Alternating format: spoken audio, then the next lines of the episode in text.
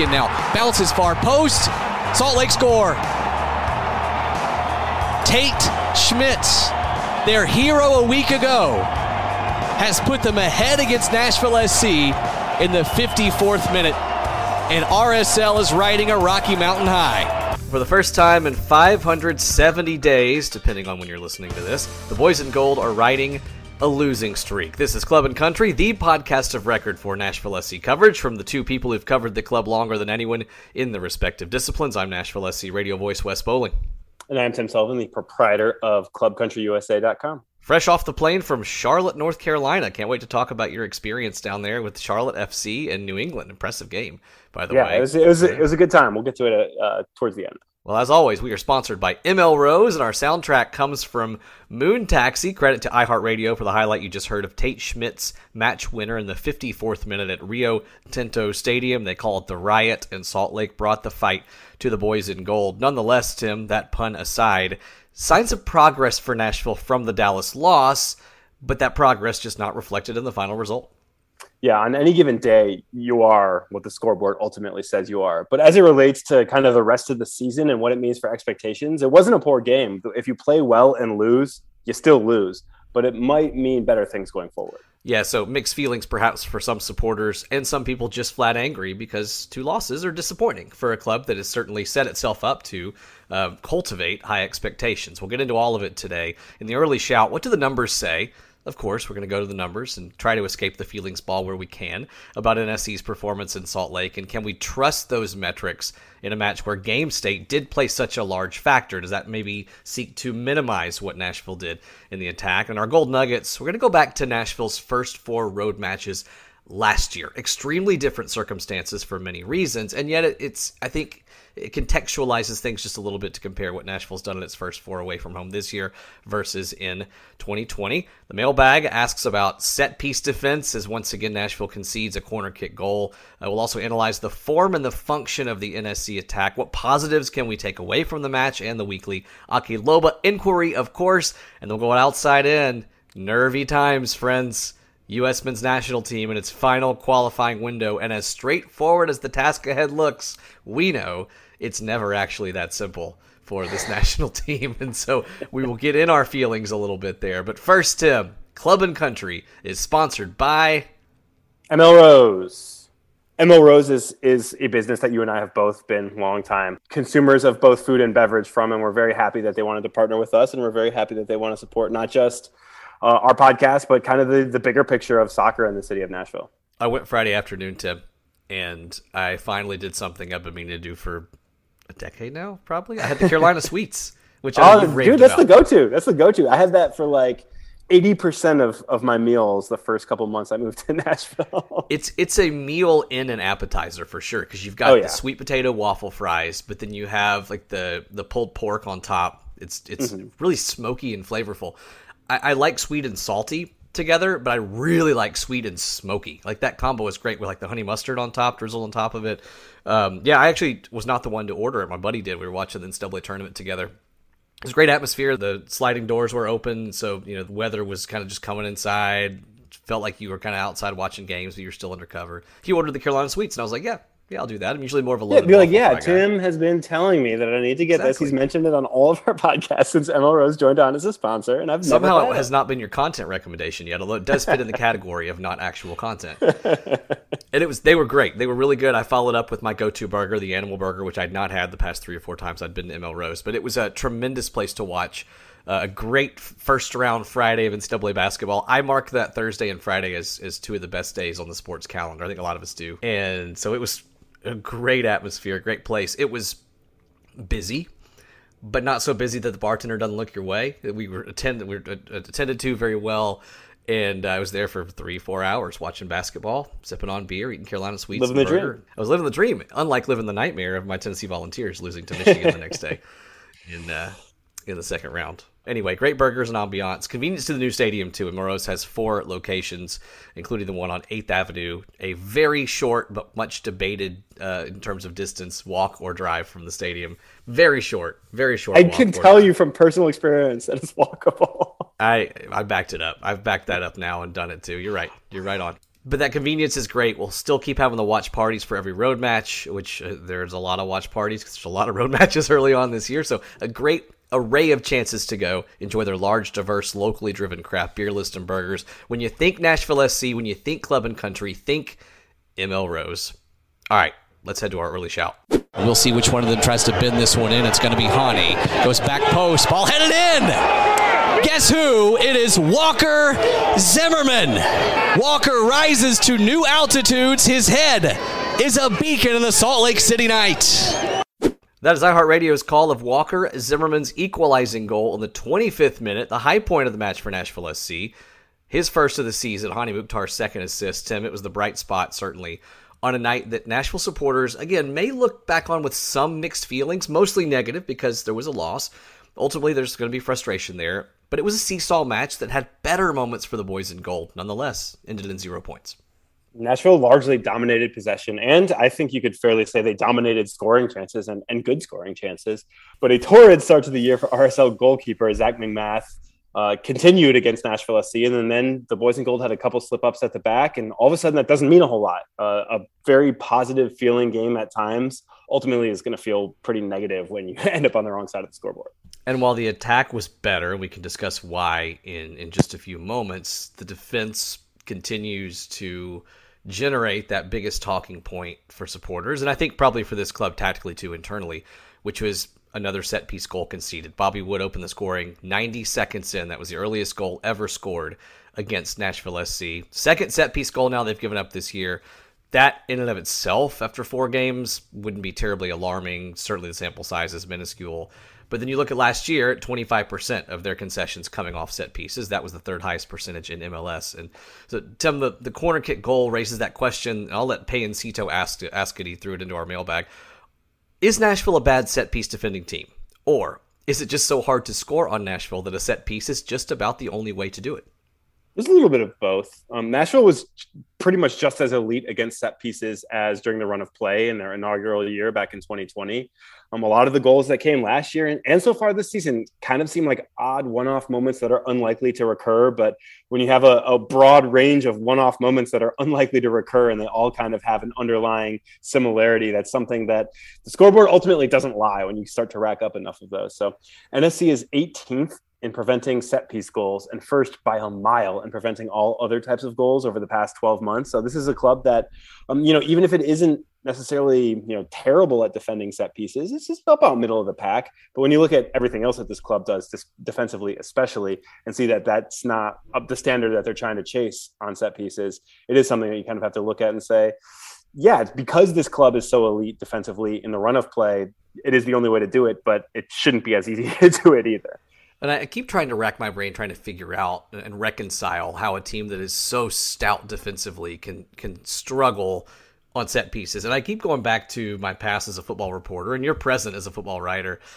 And I've started thinking of set pieces as a third phase of the game, kind of like offense, defense, and special teams in football, right? That you have elements of defense and of offense and special teams, but ultimately it's its own animal. And you can be a good defensive team in college football or the pros and still give up some long kick returns and punt returns, et cetera. Do you see it that way? Is it just a different phase of the game that requires different planning, a different mentality, or am I being a little too general here? There's an element of that for sure, but a lot of the things that should allow you to be good in that phase of the game are the things that should allow you to be good in the other phases of the game too. So if you're good at the other ones, it's not like a kicker comes out and is doing something that you don't do on offense or defense ever. This is still a dude kicking a ball and a dude potentially heading the ball, potentially firing away from a little bit more distance in the case of Emmanuel Reynoso. These are still soccer things. It's not quite as distinct from the rest of the game as what you see with a sport like football, for example. But to a certain extent, it still is its own phase of the game. I think soccer probably has more phases than that. This is not a soccer philosophy podcast, but when you look at transition offense, transition defense, resting offense, resting defense, set pieces, there are enough kind of different phases that they all bring their own sort of thing. But the underlying activities are more similar to each other than you might see in something like special teams on football. That's fair. I think that's completely fair. Speaking of set pieces, though, Nashville did have a positive moment off set piece as well. Walker Zimmerman equalizing in the 25th minute off that Hany Mukhtar free kick. And Tim, as disappointing as the result will be for Nashville SC, there were those signs of positivity from the attack, not just on that goal, but really in open play also throughout the night. It was the most shots on target for NSC, 8 of them since the 5-1 win at Inter Miami last September. I believe you may qualify that later and say, and I agree, that shots on target are not the most indicative metric, but when you have 8 of them, you're doing something, right? Yeah, you're putting yourself in good positions to take quality shots. So most shots on target again for NSC, 8 of them since that 5-1 win in Miami last September. Nashville's only surpassed 8 shots on frame 4 times in its MLS history. All of them were last year. They won 3 of those matches. They drew the other one. So, Tim, should Nashville SC supporters be encouraged by improvements in the attack? And John Hobenreich asks that. Anything good to take away from the match? He said he thought that Nashville used width a bit more and paid some dividends. But we also have to ask the question on the other side, was game state the biggest factor here? Was it that Nashville was down 1-0 and that attack was forced to get into gear, and so they had to abandon some of their defensive solidity in exchange for a tough attack? And does that impact Nashville's attacking performance? I think, big picture, it was honestly the best attacking performance so far this year. It was one of the best defensive performances on a minute-to-minute basis, too. There were obviously a couple massive brain farts that kind of obscured how good the minute-to-minute defensive performance was. But, I mean, again, no amount of optimism that you take away from it means that it isn't a loss in the scorebook. It's going to be a loss in the scorebook forever and ever until the scorebook goes away. As I mentioned, there's a reason to believe that Nashville SC might be legitimately poor against set pieces, but when you project it forward, it's not the worst game by any stretch of your imagination. Yeah, and I think, we can have the game state conversation too and suggest that maybe Nashville was a little more assertive in the attack a little earlier because it was down and chasing the game. But still, to me, the fact that they could pull that off, that they could look bright and purposeful, it's not a qualifier that makes the result feel better. But it does point forward at what Nashville can accomplish in the future. And I think, in these next 4, they need that bit of encouragement and confidence. I think this game can give them that in the attack. Yeah, I also, the game state thing, I'm not sure about, because Nashville SC, yes, did accumulate about 3/4 of an expected goal after going down 2-1, and obviously accumulated basically all of their XG between the opening RSL goal and their own tying goal. All of that was after the RSL goal because that was immediate, basically. But when you look at when the game state was even, Nashville was still doing more against RSL than RSL was doing against Nashville. I do think it was a game where you saw, at least from an expected goal perspective, that it wasn't so skewed by game state. Yes, game state is always going to be a factor, but it wasn't one where you look at and say, oh, this team was just peppering shots because they were trying to play catch-up, and that obscures what this game really looked like.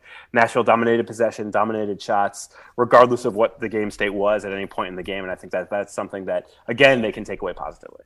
Point taken, absolutely, and that's extremely encouraging, I think, or at least somewhat encouraging, I think, to folks. But also, too, I think game state's only half the story. Yes, you're more prone to possess when you're down.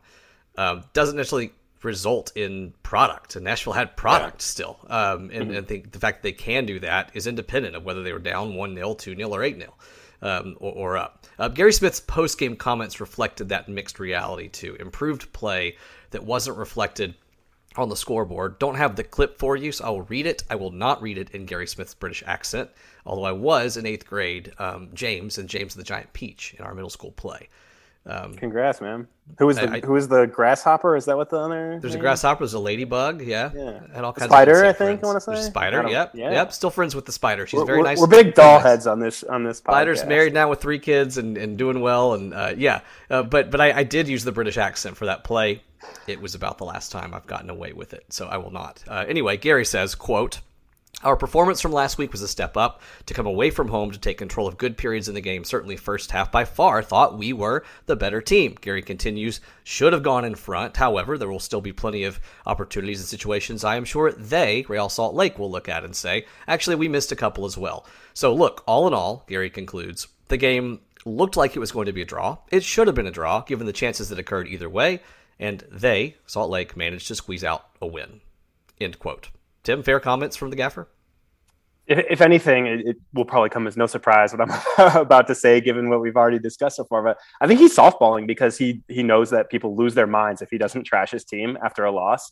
This was not just the most dominant XG performance of the year for a road team. It was that by a wide margin. It was the third most dominant for any team so far this season. Nashville SC had a plus 2.19 goal differential, or expected goals differential, which, according to American Soccer Analysis, only a couple games have been more dominant than that. And both of those were more dominant in favor of the home team. So that's something that, again, the game state does go into that factor. But I think his comments probably indicate, hey, I'm not going to come out here and say we should have won because that will make people really angry. But it would be a fair way to interpret Even not just the stats, even watching the game, seeing Dan Lovitz hit the post, seeing Dan Lovitz have another great opportunity to get saved by McMath, who is just ridiculous so far this year. Yeah, he really is. But I think the way the game played out, it stinks to lose. But I think his comments that this was closer than it's going to go down as is absolutely fair, if not even a little bit on the pessimistic side from the gaffer. We'll stay on the subject of Gary Smith. What do you think of his tactical plan? 3 in the back for the first time this year, which was the look that Nashville had been working on all preseason. It was fine. Clearly, it led to a strong performance, but I honestly thought that was a little bit more about the guys doing their job more than anything tactical. I just mentioned Dan Lovitz. I think getting him into space was productive consistently. It is one of the reasons that Nashville went with this shape for the first time on a minute-to-minute basis. They've used a little bit of it to ill effect against Dallas as well. But if anything, trying it with a striker who's going to be a little bit more goal dangerous. They did not get a ton of production out of the forwards, as we will talk about in a moment. And you also want a striker who might not be responsible for both opposing goals.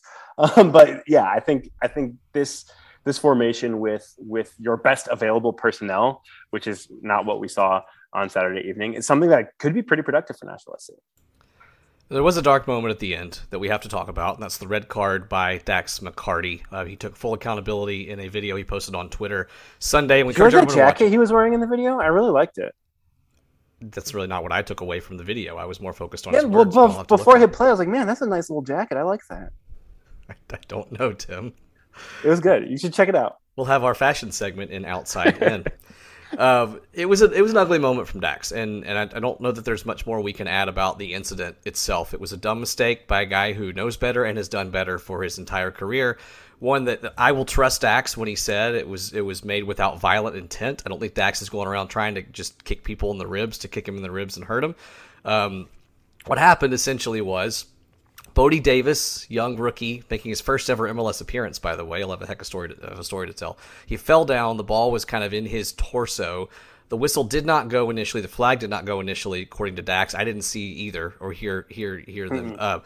And Dax backheeled toward the ball, but again, the ball's in the torso of Bodie Davis. A reckless play, and he even said in the video, I'm not sure what I was trying to accomplish on that.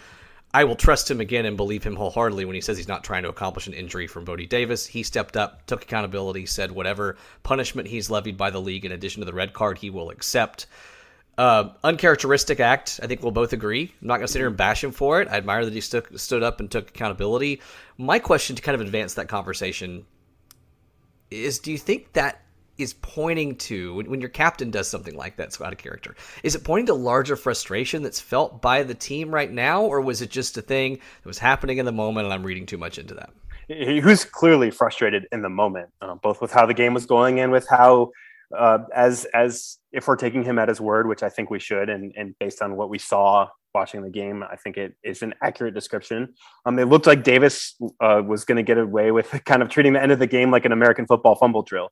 That is not a grave enough offense to get kicked in the ribs. Dax, he was going for the ball, but he was not upset that he caught a little bit of the man either at the moment until he saw red there.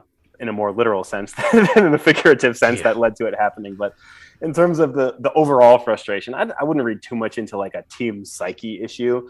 They're well aware that the four games do not tell the story of the season, and certainly not a four-game sample size that hasn't gone that poorly. It really was kind of that heat of the moment sort of thing that I think Dax chalked it up to. And he didn't use that as an excuse. He used it as an explanation, which is something that he was very clear to point out at the beginning with the jacket. And I was like, oh, yeah, the jacket and the explanation. Okay. I just listened to the explanation personally, but I'll go back and look for the jacket, I suppose. Maybe I'll try to buy one. It's a nice jacket. Wear it on the walk to ML Rose from the stadium. Who knows?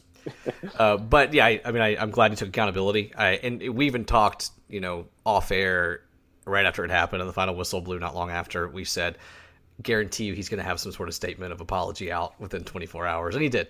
And it was the right thing to do. And we'll move on. And it was not nearly as enjoyable as his previous red card for Nashville SC, first of his career, going after Maxi Morales in a lightweight, maybe featherweight. Being gone after by various NYCFC players. Yeah, no, that part wasn't quite so enjoyable. All right, let's get to our gold nuggets. We're all about context here, and we always want to put Nashville SC's positive and negative results in their proper place. So to do that this time, I thought we'd go back and look at Nashville's first four road matches last year and compare them to how they performed this year. And yes, let's give the qualifier right away. There are so many different variables that mean that you can't just make a direct comparison and say better, worse, about the same.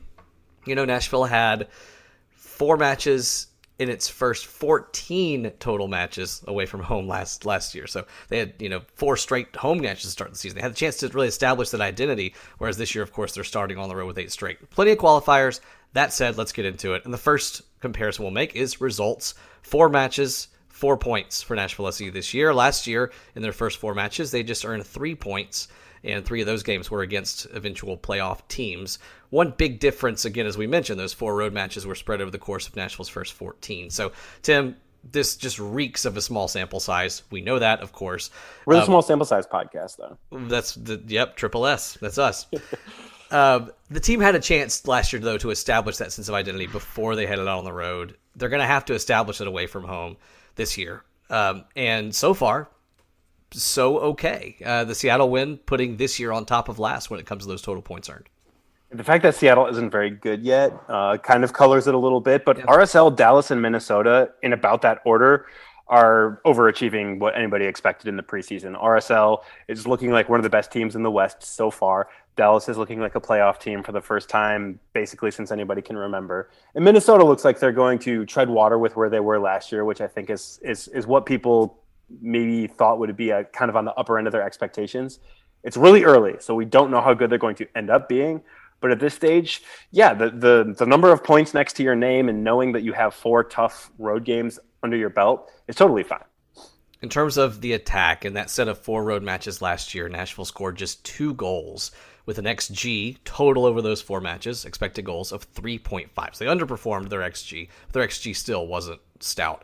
Both of those goals came in the comeback draw in Atlanta. They were shut out in 3 of those 4 matches. Of course, they have 3 goals so far this season on the road. Their XG, 4.3. So output and projected output just a little bit better, but perhaps not outside the standard deviation again after only 4 matches. Not statistically significant, I think we can say. So let's get qualitative then, Tim. Do you think that Nashville's road attack is better via the eye test or whatever else that you're analyzing at this stage than it was last year? We haven't seen enough yet. The Dallas game was one of the most offensively inept of NSC's brief time in MLS to date. The RSL game was one of the best road performances offensively that we've seen. And even though it didn't really get rewarded, I think it's kind of made up for by the fact that the Seattle win was kind of the opposite. It was a mediocre offensive game where they did get the goal that really mattered in the end. So feelings ball-wise, it's probably close to where it was in the middle stretch of last season. Very good.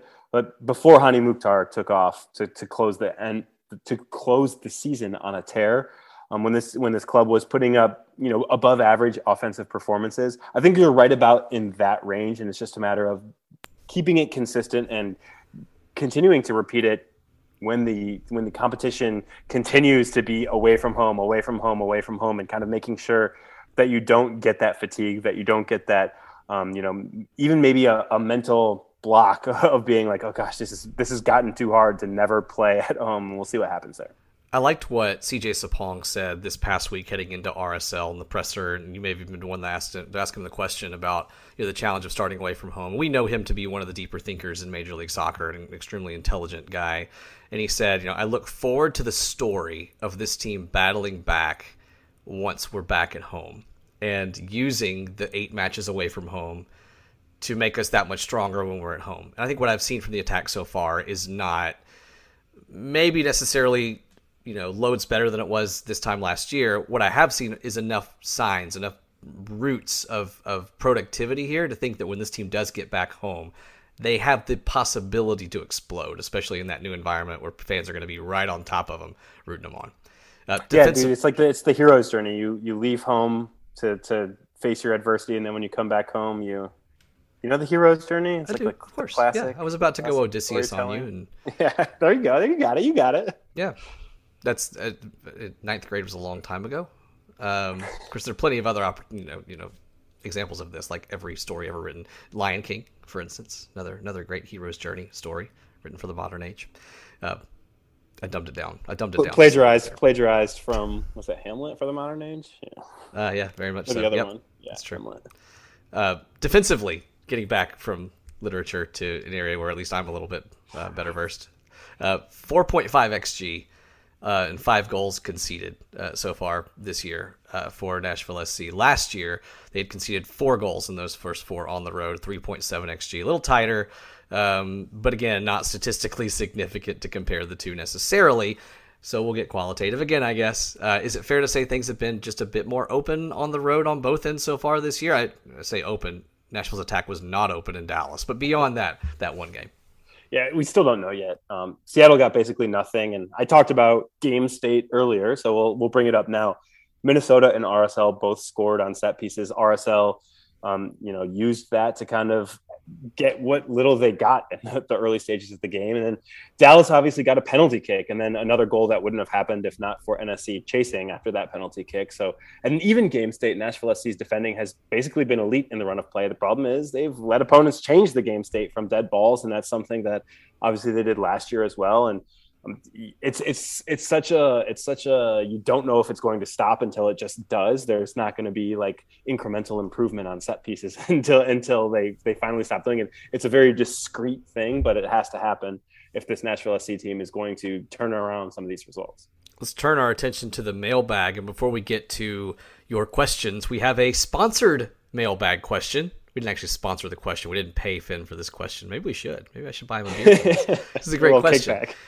Finn asks if, as a part of our sponsorship agreement with ML Rose, we got to propose an NSC or club and country-themed menu item or cocktail. What would it be? His example's great, by the way, and I wish I'd thought of it. The Morgam Rita, which is a traditional margarita, but with only domestic ingredients. Also, you don't really know how much you're paying for it. It's kind of an uncertain scale that fluctuates a lot, and new diners get more of it. That's my editorialization. I'm going to go with the cocktail. This is what I've thought about a lot, actually, because I think this should happen. And if Brayden Gall is listening, I want you to respond right now. Send it to the text group and let us know if this can happen. The club and country, quite simply, it's a cocktail with club soda, but just a little bit. Tennessee whiskey, a lot. That's the country, right? Tennessee whiskey comes from, middle of nowhere, Tennessee. And then you add a splash of CJ and a dollop of honey. That's citrus juice. What are those, sir? Citrus juice and honey. Okay. That's CJ and honey, or Hany Mukhtar, I guess you could call it if you wanted to. Not honey mustard, though. That wouldn't go so well. So again, the Club and Country Cocktail. I'm saying this again so that the folks at ML Rose and the folks at 440 Sports, namely Mr. Brayden Gall, can hear it. Club soda, Tennessee whiskey, a splash of citrus juice, probably lemon juice, I would guess, and a dollop of honey. It'd be really good. Like almost a mix between like an old-fashioned and Manhattan, like, kind of sweet, kind of got a little citrus, like a little acid to it. That's my proposal. What do you think? Would you try that?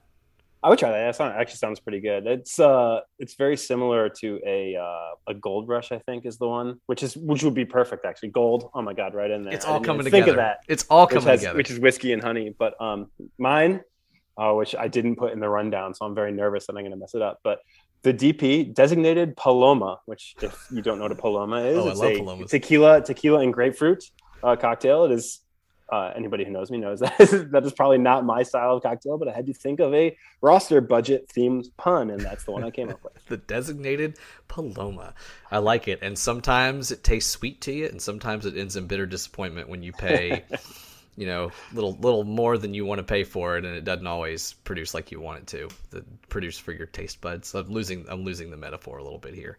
We're losing it. Anyway. It happens to the best of us. I will say this. While we wait for those cocktails to get on the menu at ML Rose, which we highly expect to happen now, Brayden, intent, there's still a lot there that you will enjoy if you go to ML Rose. Don't wait for the cocktails to get on the menu. Go check out the beer list. I don't know that I've ever had a cocktail at ML Rose. I think I usually go for the beer because there's such a great craft beer list. But I'll tell you, I love a good local restaurant where I can go and learn about a new brewery that's local or a beer I've not had. And that's hard to do because I'm pretty up on that, but there've been a couple lately, or either a couple beers or a couple breweries that I've discovered just by looking at the board up at the large draft board, very creatively drawn up at ML Rose, and the bartenders are great to talk you through it. Hey, this one's really popular. This one's actually not one of our best sellers. People don't usually order a second or a third. They're honest with you. They're real, and that's what I appreciate. An honest bartender is not always just trying to upsell you. It's going to tell you what they like, what's good, give you a taste of it maybe, and they have not steered me wrong yet, Tim. Yeah, I'm also, it will surprise nobody who knows us, that I'm more of a beer guy than a cocktail guy for the most part, and that's been one of the things that I like the most about ML Rose is that there is something of basically any style you could possibly want. You will be able to find something there. Any local brewery you could possibly want, you will probably be able to find something on draft at ML Rose at any of their locations, frankly. So that's something that if you're somebody who likes to go put back a couple beers, it's a perfect place to go. And of course, I finally enlightened Wes to the Carolina Sweets as well. So it's everything's coming up ML Rose. All right, we're doing this right before dinner time, and I'm about to have to go back to ML Rose. Thank you. That'd be 2 times in 4 days and like 3 times in the past week. I don't care, man. It's so good. It's so good. Great burgers, great beer.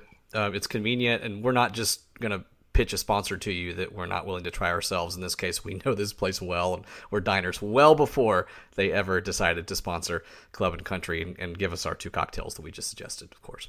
ML Rose, try the 8th Avenue location, drive over to the stadium, do your pregame practice, pre-home game practice, and let us know what you think. All right, into the mailbag now. Some good penetrating questions, kind of on every front here as we look to understand what's happening with Nashville SC, and we'll start again with set pieces. Chris Hull, a friend of the program, asks, do you agree that NSC's attack has been incorrectly blamed for the loss in Salt Lake because there were so many chances that needed just an inch or two of finishing? That is very frustrating, but he says the real culprit was the 2 soft goals the team let in. Yeah, do I even need to be on this podcast? Chris can come be the co-host. He's got it nailed. He's got it nailed. I've been telling you that forever. Glad you're finally listening. I think the underlying numbers tell us this is right. Again, Tim already talked about that XG differential. It's going to vary based on the stat service you use. The one I saw was 2.6 XG for Nashville, 0.9 for RSL. So regardless of game state, if you post your second best road XG in club history, and Tim already mentioned the other, comparative metrics there, you said the best XG by a road team in Major League Soccer this season. Is that right? So far, yeah, through four weeks. Best differential, because RSL produced very little as well. Their goals were from low XG opportunities. Yes, if you do that, you're playing well enough to earn that result. The numbers tell us that, and so does the McMath. Hey, there you go. Sometimes you just run into a hot keeper, and 6 saves did the trick. And some of those were near misses. Some of those were just good saves, like Hany Mukhtar in on goal. McMath sticks out his left arm. I don't know how much he knew about that, but he palmed it away. I mean, he had a very impressive night. And yes, I think the story is Nashville's defensive lapses in those moments, and not much to do with the attack. Jay Robinson says there were more shots from defenders than attackers, so to me the attack should still hold some blame due to their lack of chances. Hany had 6 of those 8 shots, too, so the rest of the attack deserves any blame it's getting right now, he says. And by the way, just to my stats are saying 8 and 8, where it's even defenders versus attackers, but that doesn't impact the point that Jay's making here.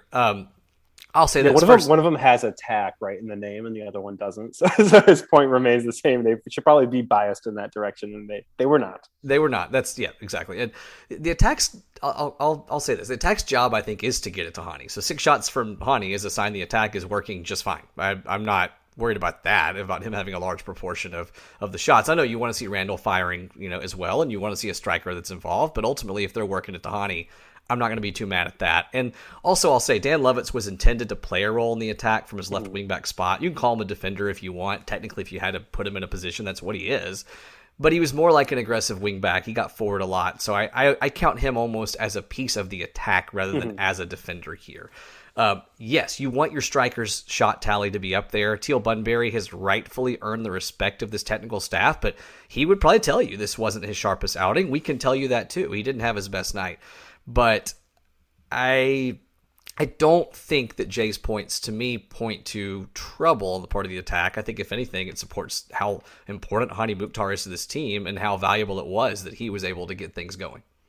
And how effective Nashville SC's formation change was, too, because the reason that you go to five in the back, at least in the way that Nashville played it on Saturday evening, is to allow those guys who had been fullbacks to become wingbacks and basically be attackers rather than defenders, or at the very least become true two-way players. That's something that you want to do. That's why you go to that formation. So Daniel Lovitz's productivity was by design. Obviously, some of Walker Zimmerman's shots came after he played striker to close out the game. I believe after Dax got sent off, he pretty much immediately went up and started playing striker, if I recall correctly. So that's something that changes things a little bit. He wasn't really a defender, even though he is obviously that by trade. So Nashville got what they wanted out of the formation. They got what they wanted out of the personnel, other than that situation where Bunbury, when he was drawn into defensive roles, including on the set piece, wasn't quite as sharp as you would expect, and he didn't make up for it on the attacking end either. Let's keep chatting about that attack and defense paradigm. Robbie Ace's comments on some quotes that were given by Daniel Rios in a media appearance here recently. And I'm sorry, I do not remember what outlet they were published in, or I would give credit here. I did see. I think it was MLSsoccer.com. Was it MLSsoccer.com? Okay, there you go. Daniel Rios gave an interview to MLSsoccer.com, my sources tell me, and he said the following, and then I'll ask Robbie's question. He said, technical-wise, there's a very distinct difference between Nashville SC and Charlotte. Of course, Rios traded to Charlotte here recently. In Nashville, he says, it was all about defending. This included the two or three strikers being another part of the defense. And if that allowed us to do a goal, we would win 1-0, but they wouldn't do any goals on us, which was the main priority. And Robbie asks from that comment, and a lot of people have been talking about these comments here in the past few days. After those comments, do you think there's frustration among the players with Gary's defense-first approach? And is that maybe why Loba isn't playing? He doesn't give the effort to track back for defense. So to the second part of that question, yeah. I think that you know, I'm not saying Loba doesn't track back. I am saying that when a striker in Gary Smith's system is not playing, it is often because those strikers are asked to be more complete players than just one-way attackers, and that does take more acclimation. And I want to be a little bit even more, dig into it a little more minutely too. And some of what allows an attacker to be a good defensive attacker is retaining the ball. And that's what Loba has not done enough to keep Gary happy. He's a risk taker, and there's a time and a place for being a risk taker. But even in possession, we saw it in the Dallas game, the giveaway that ultimately led to Dallas's second goal. But you have to be foundational on the ball. And that's something that obviously, Pep Guardiola's Man City, they defend by just having the ball the whole time. And that's something that, obviously Gary Smith's teams are not going to be right. Huge possession oriented teams in that same way, but he does want them to play that sort of role in helping the defense out too. Yeah. And I'll go on a miniature rant here, not toward Robbie. Oh, Wes rants. Let's go. I'm not going to get too up in arms here. And this is not a rant toward Robbie, by the way. This is a rant toward the whole narrative that Rios is somehow saying that because attackers are asked to be part of the defensive game plan, that they're not able to focus on attack and not able to be positive too. I don't think that's what Rios is saying here. I don't think he's saying the strikers weren't allowed to do their jobs. I think he's saying the strikers are part of the overall team plan, and they're not just on an attacking island with no defensive responsibility. And with that in mind, number one, that's how team soccer should work. I don't care what your managerial philosophy is. You need strikers who are willing to track back and get involved in things. And if you do that, you actually have a more productive counterattack in many ways because you have more pieces in midfield to build up into that final third. Number two, it's working. what Nashville's doing is working. I think we can see that historically, but I think we can also see, comparing it to Charlotte's approach, they've conceded nearly double the goals Nashville has because perhaps those strikers are not involved in defense. And I know chemistry is an issue there too, so let's go back to Nashville's first four matches as an expansion club. Charlotte has allowed three times the number of goals in their first four as Nashville did in its first four back in 2020, and it has worked for 2+ seasons of the best defensive start for an expansion club in MLS history. And that's resulted in points. And generally speaking, results make players happy. So to Robbie's very fair question, does this indicate frustration from the players? No, I don't think it does. I think two things can be true here. I think Rios can feel liberated to attack and like the system he is in without the current players necessarily feeling irritated. They're also asked to play a role in the defensive game plan. And by and large, you've seen this club bring in players who fit that plan pretty well. Rios fit that plan pretty well. He was a good hold-up player. He could get back and play some solid defense as well. So I don't know if that qualifies as a rant, but I definitely have a little bit of frustration at the view that some have taken. Again, not Robbie speaking here, just to you or really to you at all, but that this meant that Nashville's defense, and the attackers don't get to attack. What it means is the attackers have to be all-around players. And that's the case not just in Nashville, but should be the case in most systems. And so I'll close with Logan Elliott, who said it more eloquently and concisely than I, as always. Logan says, I feel like a lot of NSC fans took Rios' comments, Ari Gary's obsession with defending, as a sort of smoking gun as to what is wrong with his approach to the game. I saw the lack of defensive concentration from Teal last night as Gary being proven right. With all respect to Teal, he would tell you too. He had those couple lapses. Logan, right on. Well done. Yeah, I think it's important to note that there's not a criticism in what Rios is saying. He's saying, here are the stylistic differences between what I do here versus what I did when I was in Nashville. It doesn't strike me as, I guess no pun intended, it doesn't strike me as a criticism of Gary Smith's style or the style that he had been playing, just an observation that they're different. And I think it's important to note that in another quote, I think it was even from the same press conference, Rios said, I will do anything to help the team win games and earn points. I'm here to help the team in any form. So if Miguel, I'm referring to their head coach, obviously, thinks he needs me in the starting 11 or off the bench, I'll be ready. I want to score goals. That's what I want. I really want to score goals, but I want to help the team in any way I'm able. I'm the type of player that if I have to do defensive duties, I will do it. So that's, I mean, if you appropriately contextualize what he's saying, it's kind of a, you know, just a almost bland observation about the differences between two teams and not saying that one is necessarily better than the other.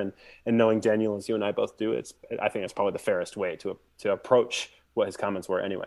I don't know. I can't believe you went in on Rob like that. Jeez, Wes. Didn't go in on Rob, but Rob knows that. Rob and I are both having a hard time after our Vols and his Wildcats were eliminated. So we're both blowing off a little steam. Mine's not directed toward you, Robbie. You know that.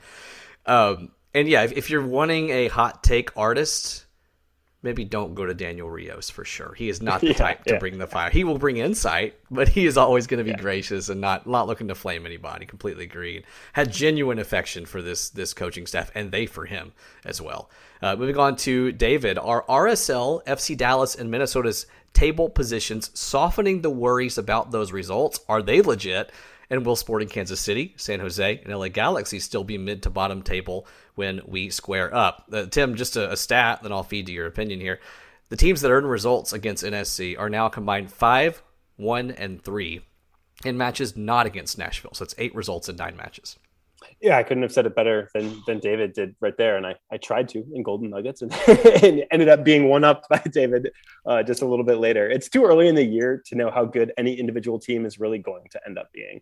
Like I said before, these could be 3-4 really bad teams. We don't know it yet. They could be 3-4 really good teams. We don't know it yet. But for now, it looks like Nashville is going toe-to-toe with some really strong teams and holding its own on the road. Obviously, disappointing results in 2 of those games, probably disappointing results in 3 of those games if you look at how the Minnesota result came about, kind of the order of operations there. But in the big picture, these look like strong teams when they're playing anyone other than Nashville. And if that continues, Nashville is going to have some of its toughest games already under its belt with a pretty good point tally at the end of it.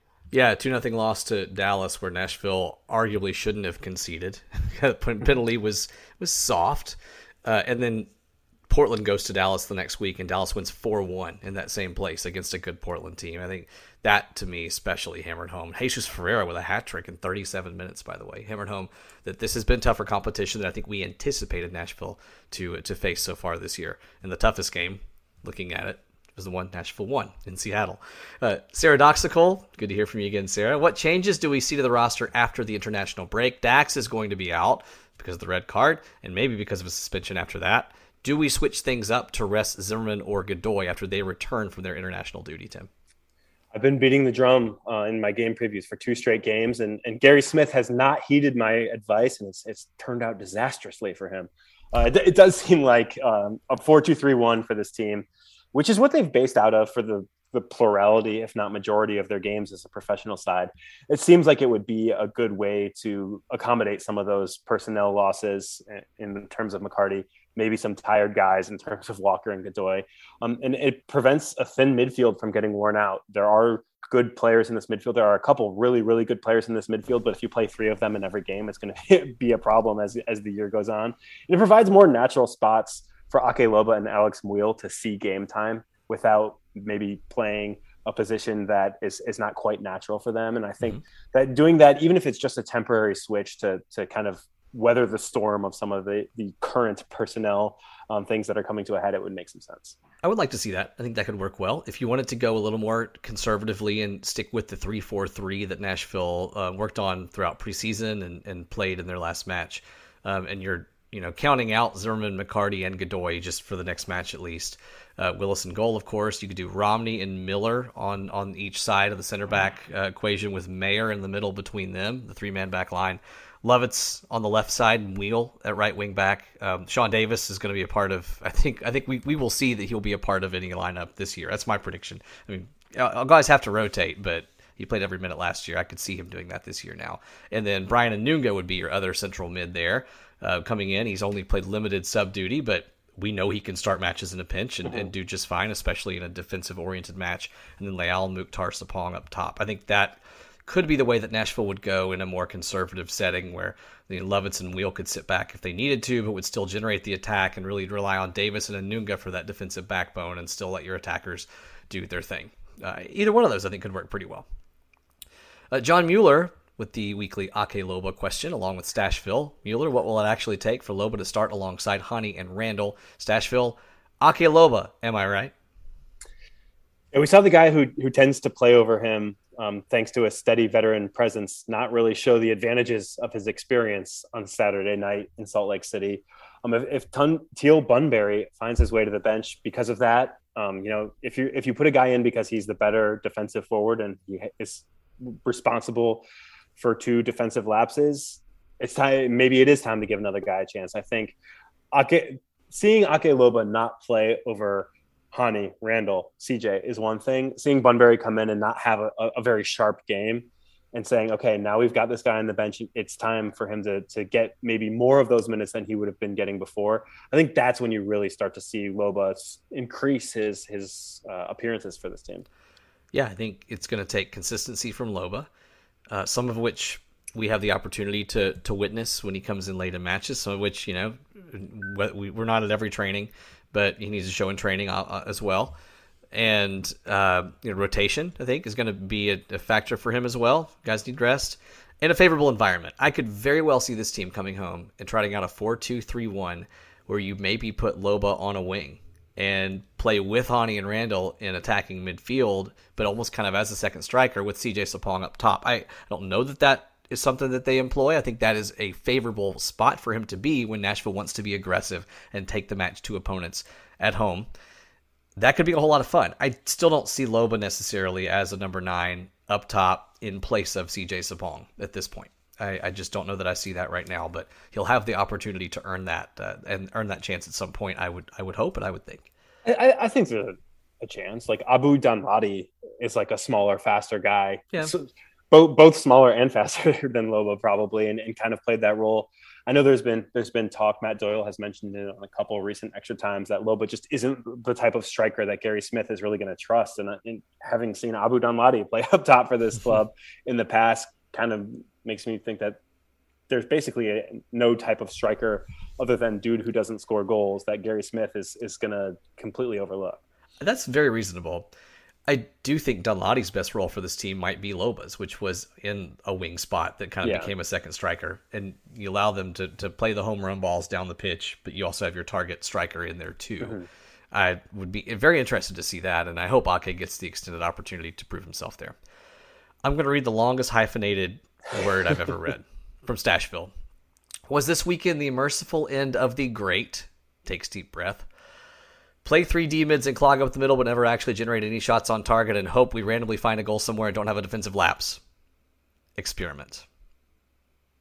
That was like the fine print in a bad... The fact that Hope did a line wrap and you still just nailed it because the word's so long here, that's a pro right there. You're a pro. I can talk fast with the best of them. I'm not sure what other skills I have. Certainly not golf. I found out yesterday, by the way. But was this weekend the end of that experiment? No. Yeah. No, I mean, you gave a little preview of what I'm going to say here earlier in the show, or a tease for it. Is shots on target is just, it doesn't mean much to me, honestly. It's not a good way to look at offensive production. It's certainly not a good way to look at whether or not a tactical approach is working. I think shots and expected goals are more meaningful in terms of we are putting players in positions to succeed. An individual failure to put a shot on target doesn't really mean anything in terms of what the tactical approach is doing. It's an individual moment. So we'll see if there are three central midfielders in upcoming games, and we'll see if there are just two central midfielders in upcoming games. But I don't think looking at shots on target is something that's particularly meaningful when you look at how effective it is.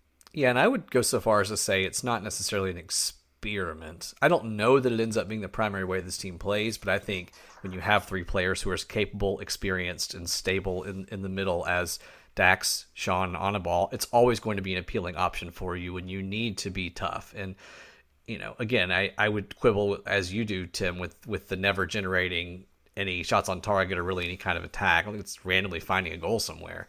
I think it's providing the solidity in the backbone that you can start to control games. And I think Nashville has played more confidently in that look than a lot of people might have expected them to play early in the season on the road. And I'm okay with it. And well, let me like further clarify. I don't really care for the three central midfielder formations that we've seen a couple times. Obviously there's been a little bit more nuance to it that has made it a little bit more fun to watch, but regardless of whether or not you like it, just the shots on target doesn't necessarily mean anything. If you get 40 shots and only two of them are on target, it's no different than, you know, getting three shots and two of them are on target. I think it is. If you take 40 shots and only two of them are on target, you might be LAFC. Do you want to read this last question? Yeah, our good friend Brian Cordova asks, are Michigan men's basketball's late season success and UT men's basketball's collapse causing a rift in the studio?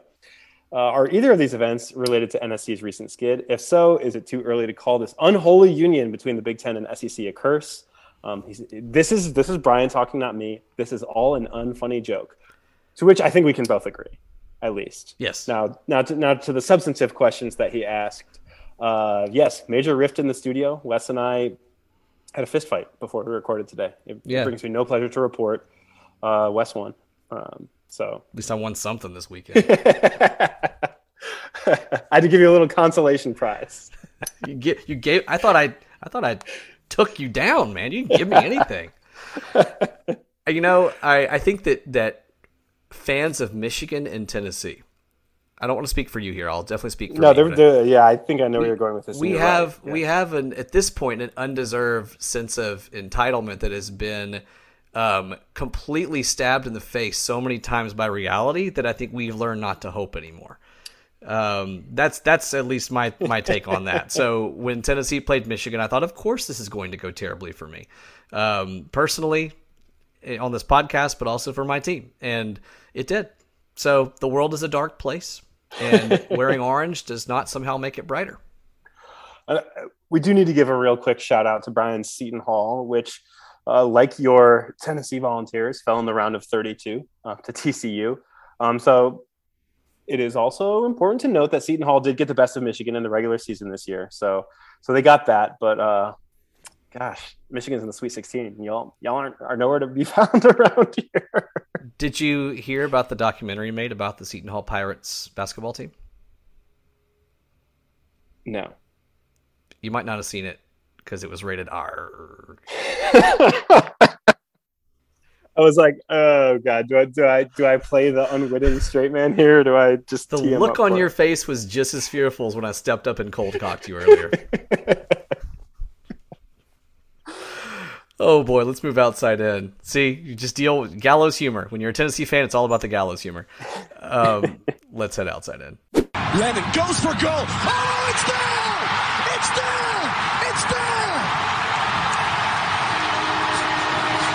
How about that, Brooks Levin? From 2 goals down, we're all square at Mercedes-Benz Stadium. Atlanta came from 2 down with a man down to tie Montreal at home, thanks to Bally Sports and Kevin Egan for the call, or Kevin Egan. He's Irish. I can't do the Irish accent. I tried, though.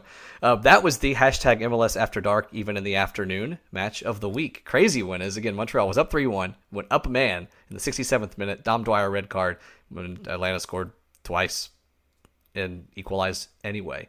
Other results, you were at Charlotte FC's first ever win against New England. More on that in a second. Dallas, I didn't even think about that. I was there for history. You were there for history. For Nashville SC's first ever match, for Charlotte's first ever win. You weren't in Dallas for Nashville's first ever win. I guess nobody really was at that point. Dallas with a 4-1 win and the Jesus for a hat trick as Jesus just, you know, walking on that Frisco, Texas water. And Chicago unbeaten. SKC reeling 3-1 fire in that one. The Charlotte game, though, pretty cool experience, you're telling me. Yeah, so first the game.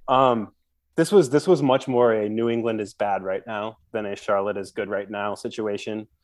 New England was very, very bad. But, you know, first win in club history, I don't think anybody's going to look for an asterisk in the record book. The experience in Charlotte, I was there for the day job, and I was like, hey, my flight gets in like 2 hours before this game. Let's do it. It's awesome, man. It was so much fun. That is a really cool experience. It's a really cool area around Bank of America Stadium. There's a lot going on. People in that city are very, very excited about Charlotte FC. As I probably have been on the podcast, I've been skeptical that there's a whole lot to their buzz building in their city and all that. But I think I took a step towards, I guess I should say, I took a step towards believing that there's some legitimacy to it. And it's something that, for better or for worse, has not always been the case in Nashville. And I really hope that people get really excited for this team, especially when they return home, especially when Geodis Park opens.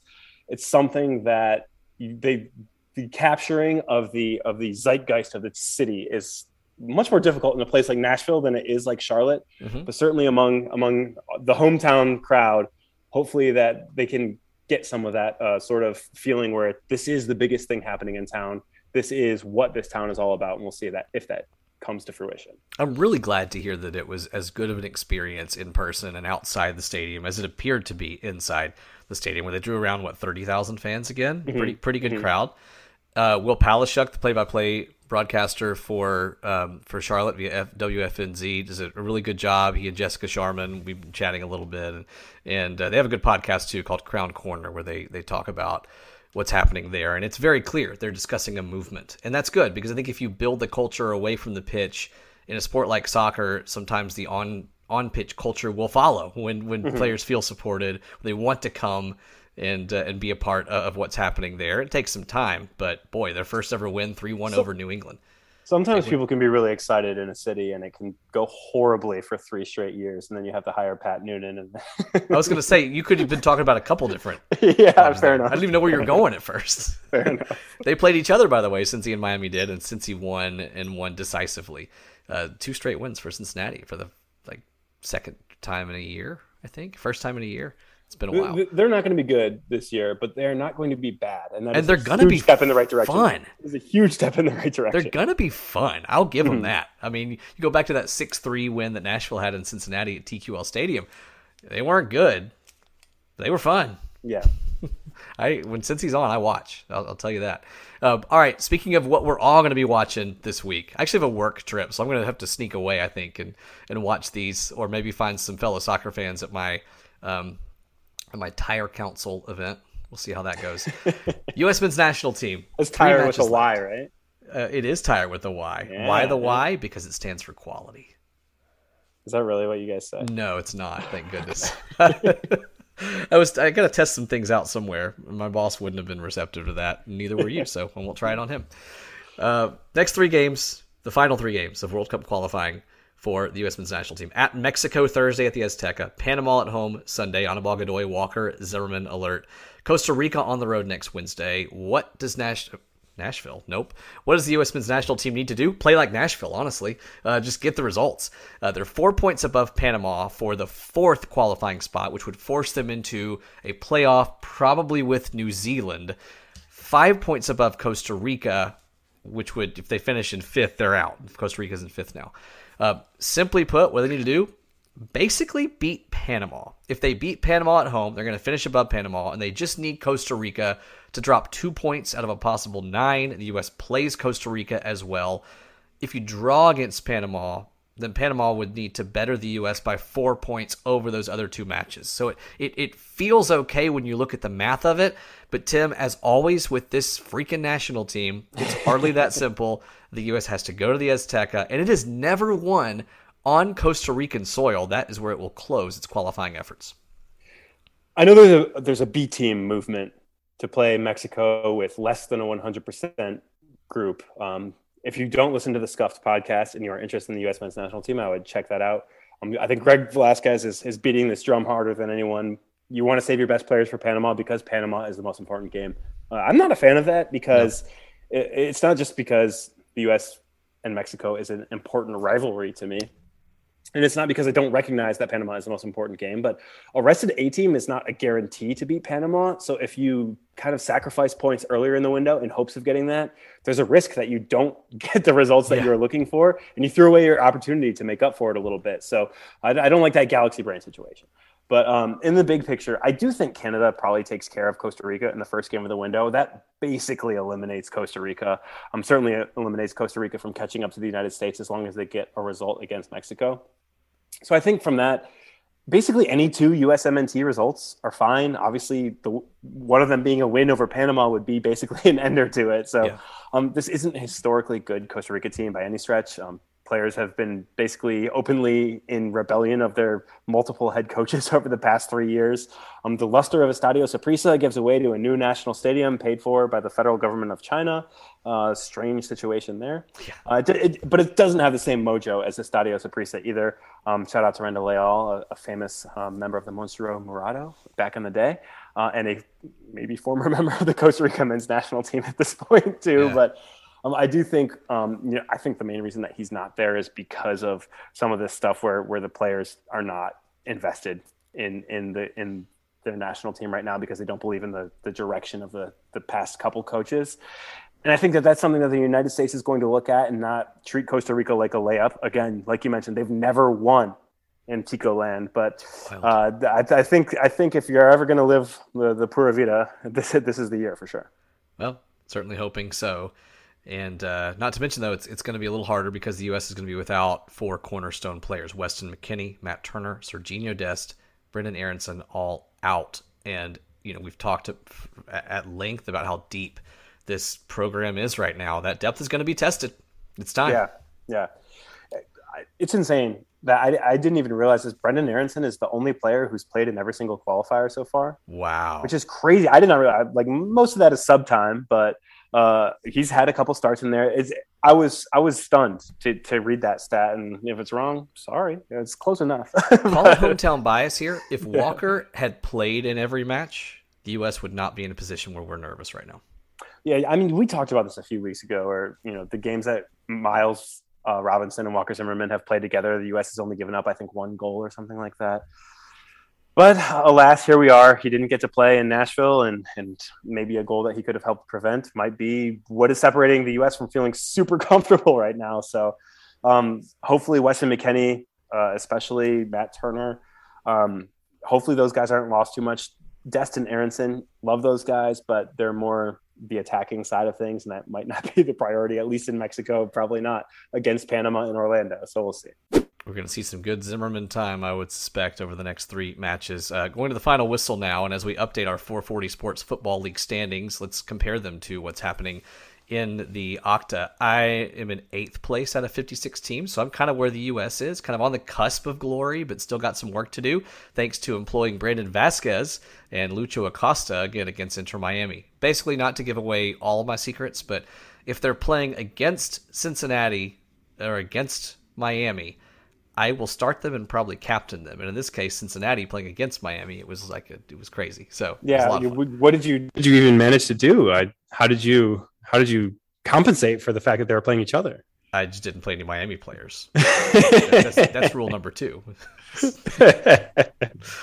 You were kind of in a Costa Rica type of position back in 28th place, you know, kind of mid table, still have a chance outside looking in, but it's early. And your captain, Josef Martínez, got a goal for ATL against Montreal. So you're treading water. You're doing okay. It brings me no pleasure to report that I did not captain Josef Martínez on purpose. I forgot to set my lineup and I got lucky out of it. I just hate this feeling of playing against somebody who stops caring or stops paying attention. It's not that I stopped caring. It's that I stopped remembering. I think that Brayden did both. Stopped caring and stopped remembering. He's in 49th place, guys. 49th of 56. And 3 of those have not set lineups all year. So really 49th of 53. Brayden, love you, bud. But you're doing much better in the tourney challenge group in 440 Sports. Congrats to our leader, though. Fakri is on top right now by like 30-something points. Cleaning house right now, but a lot of soccer left to play. 440 Sports Tourney Challenge. Brayden much better. He's in 2nd place with his bracket. I'm in 4th, by the way. I'm hanging in there primarily because I picked against Tennessee. I used my better judgment and didn't expect them to do anything, and unfortunately, they broke my heart and proved me right. Did you enter that, by the way? Are you? I think I forgot to. I'm a big forgetting to submit my electronic sports competition things this time of year. Charlotte, I've been hanging around the house doing match prep and a whole lot else with the family out of town. I did advise people against picking Virginia Tech to beat Texas. Virginia Tech was like a super hot, like Cinderella team for people to pick this year, and anybody who was listening to me is much happier for it because I knew that was not going to be the case. You should have advised me on that one because I definitely picked that. I definitely picked that. Oh, well. Content recommendations to close things out. There's a good podcast out there that actually I'm totally stealing from Steve Cavendish's content recommendation on Lamestream Sports. We also are stealing the idea of having content recommendations from that, so that didn't cancel each other out. That just doubles the theft. That's okay. He recommended this, and it's soccer-related, so I'm going to recommend it. I've listened to it since. The Crack. It's a podcast. It's not dirty. It features DeMarcus Beasley and Aguchi Onyewu. And I don't know the origin of the name. I do know the podcast is great. Yes. It is Mexican and Central American slang for, like, a badass player. Cool. They are the Crack. Yeah, Elas un Crack is what. Oh man, nice. You follow a native Spanish speaker soccer players on Instagram. You're gonna see a crack used a lot. It's a very weird, like almost Spanglishism. But I like it. I do follow several, but I've not seen that. So now I'm up on it. Now, thank you, I appreciate that.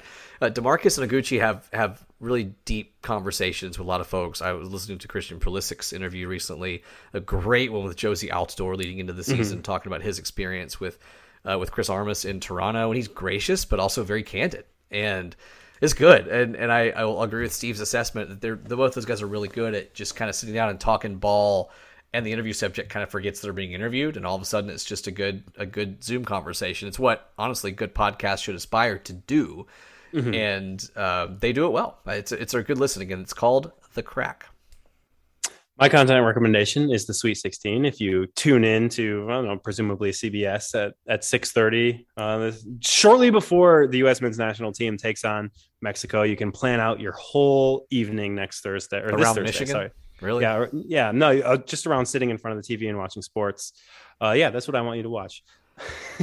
I was going to come up with a real one, but now I'm just going to keep rubbing it in. Yeah, I knew you would. I expect nothing less. 6:29 p.m. is when the music will start. The music that is so exciting on Thursday and so heartbreaking by Sunday for me, usually, of that first weekend. Michigan and Villanova. I mean, I don't know. It's not going to go well. If you are a Tennessee fan who listens to this podcast, presumably we have many more of those than we have Michigan fans who listen to this podcast, and you want to get catharsis by seeing my dear alma mater just get its teeth kicked in, that's another reason for you to watch it.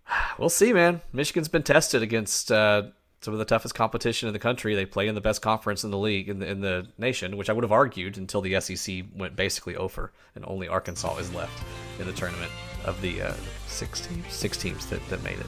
All right, enough college basketball. Back to soccer. Thank you guys for listening to us. Thanks to ML Rose for sponsoring us. Thanks to Moon Taxi for the music. Hop on Apple Podcasts. Give us a quick rating. Give us a review. And international break this weekend. Going to have a great episode for you next week, though, leading up to the Columbus match. This has been Club and Country on the 440 Sports Network. Have a great week.